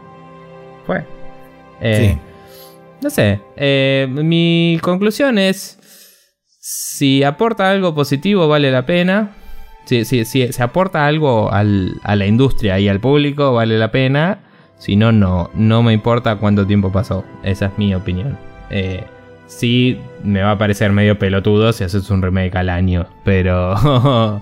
Y convengamos. Pero digo, no te voy a poner un tiempo estimado de cuánto tiene que pasar, porque me parece que es muy caso por caso. Sí, tal cual. Yo, eh, justamente era lo que iba a decir yo. Para mí va a depender de, de cada uno de, de los juegos que se quieran remasterizar o se quieran hacer remakes. Porque Sí. hay juegos que envejecen mejor que otros. Por el simple hecho de por ahí caer en un momento complicado de las transiciones de visuales o lo que sea, que justo se está explorando determinada tecnología y entonces o no llegaron a hacerlo ellos a tiempo o cayeron medio como justo en el corte, entonces quedó justo en ese desfasaje de calidad visual o de eh, distintas determinadas, este, determinadas decisiones de diseño, etcétera, etcétera. Además de que, como sabemos, el diseño, por lo menos en lo que respecta a videojuegos, evoluciona constantemente y siempre se están buscando este, formas nuevas de, de poder, digamos, eh, eh, hacer la experiencia lo más placentera y este y digamos menos trabada o menos este conflictiva posible siempre Sí. otorgando un, un reto y demás pero creo que eh, por ejemplo en el caso de un caso donde realmente es muy bienvenido por lo menos para mí fue el Odin Sphere que yo probé el original eh, era un muy, o sea, se notaba que había muy buen potencial, había una muy buena base, pero también se notaba que había mucho, ah, o no desconocimiento, pero sí eh, poca idoneidad a la hora de manejar determinadas cosas y se notaban como que estaba muy arraigado una cultura dura de diseño en lo que respecta a los JRPG japoneses. Y que encima para colmo le metieron una cuota de juego de acción encima. Eh, y con la remake lograron que el balance quede mucho mejor. Es como que le sacaron peso a todo lo que era el micromanagement del juego y lo Sí. volcaron más en lo que es distribución de habilidades, este, combate, inclusive mismo también en la historia. Sí. Entonces, en ese sentido me parece que le vino y le funcionó y realmente se sentaron y lo hicieron, hicieron un laburo a conciencia en lo que respecta a cómo hacer un remaster y qué es lo que queremos lograr con este remaster. Ponele. Sería muy polémico porque es demasiado icónico de por sí. Pero si mañana viene. No. Voy a decir Rockstar y no voy a decir Red Dead Redemption, estoy hablando de otra cosa. Pero si mañana viene Rockstar y dice. Voy a agarrar el engine del Max Payne 3 y voy a hacer Max Payne 1. Yo le tiro plata a la pantalla. Así, de una. No sé vos. Eh, después Mm. veo si me salió bien o no. Pero la plata va a volar hacia cierto lugar del que Claro. salen fotones. El Tipo, tema es que Rockstar te garantiza el valor de producción en lo que respecta a un montón de cosas que por ahí no tienen necesariamente que ver con lo que yo considero por ahí lo más, digamos, el alma del juego que es eh, el guion y la historia. Que bueno, se Y- puede no tocar y dejar exactamente igual. Claro, por Estamos eso digo. totalmente de acuerdo. Te digo, eh, el, el Max Payne es un juego que hoy anda en hardware actual, pero tenés que mínimo bajarte los archivos de sonido porque no andan bien. Sí. Eh, entonces ya no es un juego que hoy puedas bajarte y hacer andar de una. Sí, darle Capaz doble clic si y salís jugando. Capaz si está en GOG, capaz sí, pero eh, Steam que le chupa un huevo eso, no. Eh, y vis- viste cuando decís, ese es un juego que hoy, para sensibilidades modernas, lo que sea, bla, bla, bla, podría estar y tener un modo clásico, tal vez, o algo así. Eh, o, o ser literalmente el mismo juego, pero con animaciones menos duras y un engine más moderno. Podría Ujú. ser. Y, y unos ambientes más eh, arquitectónicamente correctos, si querés. Hmm. Eh, pero no sé, por decir algo, es como hay, hay lugar para, para hacer esas cosas. O sea, mucha gente laburó mucho tiempo en mods del Jedi Knight 2 para portear el Jedi Knight 1 y el Dark Forces y todo eso, básicamente. Eh, y son juegos que hoy los, los querés jugar, los abrís y te querés pegar un tiro en los huevos, porque se ven horribles. Sobre todo el Jedi Knight 1, que es 3D del más viejo y choto. Sí. Eh, el Dark Forces al menos es 2D y todo piola. Eh, pero viste cuando decís, podrían hacerse esas cosas. ¿Qué sé yo? No sé, si aporta algo o si revive algo que hoy es difícil de acceder o si em, lo expone nuevas generaciones a algo que no podían exponerse o que estaba fuera de su área de confort. Y en el proceso le quita o reduce todas sus falencias. Sí, y, en el proceso sale un buen producto, voy a decir, porque no necesariamente le quita o le arregla, sino que a, a veces cambian cosas y eso puede ser polémico para alguien que conoce el original. Pero si al final es algo positivo el outcome, bueno, eh, o sea, al final siempre es un análisis posterior. Es como, el remake se va a hacer, va a estar bueno, vamos a ver. Eh, el del Final Fantasy, todo el mundo lo pidió, va a ser lo que todo el mundo pidió. Me parece que no, me parece que va a ser una cagada. Pero bueno, vamos a ver. Sí. tipo. O sea, eh, ¿era necesario? No, para nada. Todo el mundo lo pedía. Bueno, lo hicieron porque quieren plata. Yo lo Y dije sí. varias veces en este podcast. Square Enix lo único que tiene que hacer para tener plata es decir que vas a hacer de nuevo el Final Fantasy VII. Está on the record. Eh, Lo debo haber dicho mínimo en 8 capítulos. Sí, tal cual. Ahí está, van a tener plata. Los accionistas seguro estaban chochos cuando lo anunciaron porque todo el mundo eyaculó a la vez. Y fue como, bueno. pero probablemente sea un juego de mierda. Si yo fuera accionista, vendería todas mis acciones el día antes de que vendan. Vamos a ver qué pasa. Pero bueno, eh, nada, remakes, remasters, etcétera, por mí están bien cuando eh, salen bien. qué sé yo. Sí. Eh, son un producto más y es como cualquier otro juego, en mi opinión. Eh, mm, sí banco más la idea de hacer franquicias nuevas, pero a veces quiero volver a ver las viejas, qué sé yo. No sé. Hoy ver un Castlevania 16 bits me encantaría. O, o algo así. Por ejemplo. Eh, más de esos tipos los de DS y toda la bola. Bien, eh, cerramos acá entonces el tema. ¿Algo más que quieras decir sobre eso? ¿O pasamos.? No, nada más. Bien, pasamos al Special Move y después nos vamos a la mierda.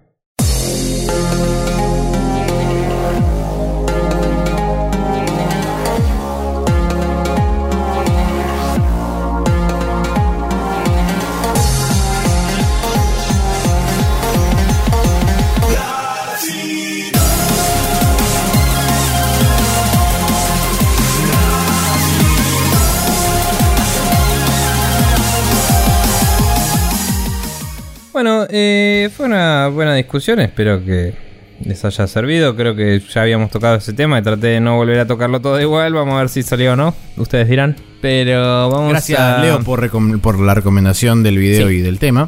El video está bueno y sí nos hizo reflexionar un poco más sobre Sí. eso que sobre si es solo platita o no platita, ¿no? Es más sobre el valor de las remakes, quizás. Exactamente.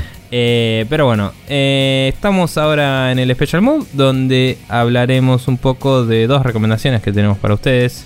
Sí. Eh, una muy de Japón y otra muy de Estados Unidos. Sí, mi recomendación viene canalizada a través de la mente maestra de Lucas Ferrero, porque Sí, él el molde maestro. Es el molde maestro, exactamente. Me- él me posteó así en, la, en mi muro de Facebook, me dijo, tomá, disfrutá de esto porque es magia pura y eh, son yakuzas en el espacio. Y realmente era magia pura. El, el manga se llama 5001 Yakuza Wars. Que es básicamente en el año 5001 toda la humanidad ya se desperdigó por el espacio. Pero hay gente que sigue manteniendo este, sus este, negocios y sus familias. Entonces hay yakuzas en el espacio. Y es un chabón que es medio como Star Waresco todo lo que pasa. O sea, tiene una onda medio así como Star Waresca. Pero también tiene bocha de otras cosas y demás. Y a la vez, cuando vos te parás desde 2016, 2017, mirando hacia el pasado, decís claramente esto en mayor o menor medida influen- influenció una bocha de mangas y de animes que vinieron después. Eh, por ahí consciente, por ahí inconscientemente. Pero la verdad que está muy muy bueno. Está, está dibujado y escrito por Ken Ishikawa. Es uno de los. una- la mano derecha de Gonagai. De hecho, dentro de Dynamic Productions. Sí. Es. Es fantástico. O sea, es súper recontra mega hiper violento. Es un chabón que pertenece. Es como si fuera el comandante de una familia de yakuzas. Al chabón le dicen North Star. Eh, capaz por Feast of the North Star, seguramente, tendrá No sé. algo que ver. Em, y la cuestión es que el chabón es, un, en- es el encargado. Arranca el manga diciendo: Vamos a ir a hacer mierda a esta familia. ¿Por qué? Porque vamos a ir a hacer mierda a esta familia. Ok, listo, Perfecto. Vamos a hacer mierda a esa familia. Y Una es tipo premisa un- sólida. Exactamente, una estación espacial que está flotando por ahí, que es medio como un puterío, donde están gastando minas y qué sé yo. Eh, Llegan quilombo, revientan todo el carajo. Y cuando se están por ir, el chabón, digamos, el personaje principal, que es este North Star, eh, había como un par de flacos medio moribundos y les dice, ¿y ahora qué vas a hacer? Porque si nos dejas vivos a nosotros, este, eventualmente el resto de la familia a la que pertenecemos se va a enterar y te van a ir a buscar. Y justamente por eso este, todo el lugar está lleno de bombas super explosivas que va a destruir todo esto en mil millones de pedacitos y nadie se va a enterar de que hubo algo acá. Y tipo, Bien. se va, se sube a la nave, detona toda la mierda y llega la policía espacial y dicen, che, pero acá no había una estación espacial. Sí, había. Exactamente. Bien. Y es como, ¿quién habrá sido? Y entonces ahí empieza toda una vuelta entre la policía espacial intentando. Porque hay un chabón que sabe o tiene una idea de quién fue, que es justamente este Northstar, pero no lo puede comprobar de ninguna forma fehacientemente. Entonces el chabón sigue caminando por ahí por la vida. Y este, después el chabón medio como que hace que se enfrenten dos bandos internos de esa familia para destruirse mutuamente y ellos aprovecharse de- y quedarse con un planeta. Es genial, boludo. Bien. Así que eso, Yakuza en el espacio, tiros, espadas, eh, armas láser y la vida. Sí. Eh, estaba ojeando así. eh, porque estás poniendo el link a donde leerlo online. Estaba ojeando un poco y ya está. La nave de los protagonistas parece una nave del Imperio de Star Wars. Con, Sí. un- con la cabina del Millennium Falcon, porque sí. Y él sigo ojeando así, de golpe, tipo, ah, se están garchando una mina, tranca. Y tipo, nada, cosas. Y de golpe están como en una cantina con gente tocando música bastante Star Waresca. Claro. Bien. Y una mina con cuatro tetas porque. Porque porque. Total Recall. Bien. Eh, bueno, eh, yo por mi parte tengo un video de Game Grumps porque Game Grumps nos trae alegría y diversión.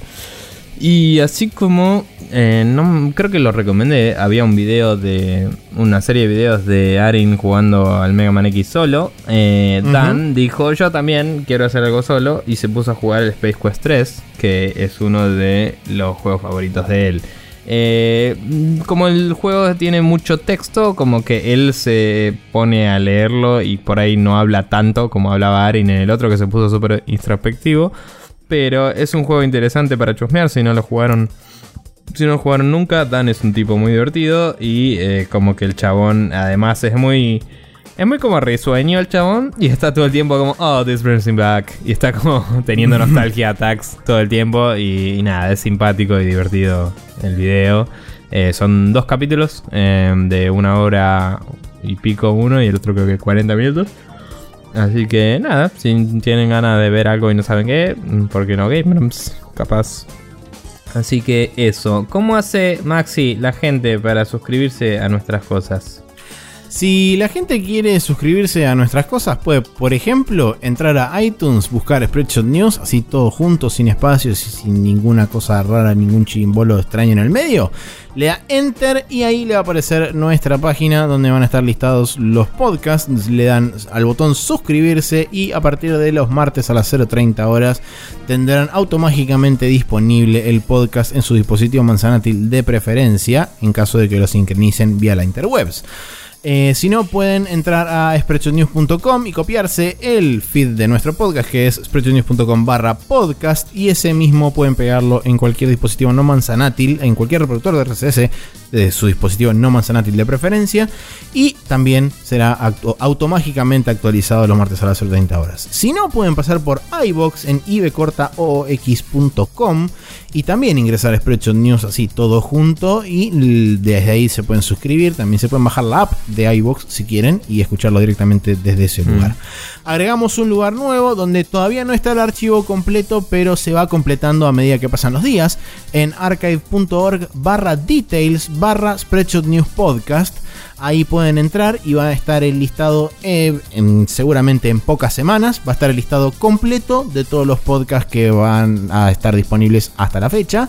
Eh, los estamos subiendo de a poco entre Nico y yo, así que hay un, hay un hueco vacío entre Sí. el capítulo 90 y el 150 que se va a ir llenando a medida que este, sigamos subiendo. pilas. Sí, Sí. a medida que vayamos subiendo los archivos, así que si alguno quiere arrancar de cero y no tenía forma de hacerlo o no se acordaba que también en la página del podcast están desde el, desde el capítulo 1, eh, lo puede hacer a través de archive.org. Además tiene la facilidad de que en el mismo archive se pueden bajar eh, un torrent con todos los archivos este, para tenerlos en el caso de que lo quieran hacer así o lo pueden ir Sí. escuchando online. También Eh, tiene un RCS que no sé la dirección, pero hay un botón por ahí. eh, es bastante cómodo. La idea eventual es que nuestro RCS apunte ahí, que es gratis, Yupi, y podamos pagar menos o nada por hostear nuestras cosas. Eh, pero bueno, Correcto. eh. Em, sí, la videomagia que este, empezará en 2017 en algún momento a determinar, que el, Sí. cual, el cual todavía no sabemos cuál es. Pero mientras tanto, si quieren ver este, cosas pasadas que ya han sucedido en la vida de Spreadshot News TV, pueden pasar por youtube.com barra News TV y ahí está todo el archivo en video de las cosas que hemos jugado, tanto en vivo en su momento cuando hacíamos los Ultra Beam, como cuando nos juntábamos este, y grabábamos todos juntos, o como cuando cada uno grababa por separado lo que se le cantaba a la chota y después lo subíamos. Sí. Bien, eh, bueno, gente, eso ha sido todo por el capítulo del día de la fecha. Vamos a estar nuevamente con ustedes la semana que viene. Y nada, espero que les haya gustado y que sean felices. Seguramente la semana que viene hablaremos de todo el anuncio de la Switch, así que esténse atentos si quieren saber nuestras opiniones sobre eso. Así Recuerden que es este es Viernes 13 a la viernes- 1 de la mañana, horario de Buenos Aires. Sí, señor. Viernes 13, 1 de la mañana, así que el jueves salen de parranda y cuando llegan a la casa se ven el video tranquilo. Eh, nos vemos la próxima y hasta luego. Sí, coman perdices, feliz Navidad y eh, feliz Día del Niño, quizás, porque todos llevamos un niño en el interior Y todos Que- son días. mm, y todos son días. Entonces, todos los días son el niño. O el niño es todos los días. Aunque después de cierta edad ya no es más niño y pasa a ser adolescente. Y en algunos casos, eh, después de determinada edad, es como que se considera medio como una adolescencia tardía y después capaz que llega el adulto. Hay que tener cuidado porque si no uno se pasa de rosca y ya pasa a ser el pende viejo y es cualquier cosa eso, porque es malísimo. Eh, pero, y más adelante aún, un ya es viejo. Ahora el tema está en que si uno es viejo y anda con niños, puede ser catalogado como viejo verde. Entonces hay que tener cuidado de que si uno se empieza a poner verde, no se esté transformando en Hulk. Porque ahí ya es otro el problema. A uno lo encierran en una cápsula y lo mandan a otro planeta. Y después uno se tiene que andar arreglando, peleando contra otros bichos hasta que decide volver. O no me acuerdo cómo era el cómic de Planet Hulk. Así que eh, lo vamos a dejar ahí y nos vamos a ver la semana que viene.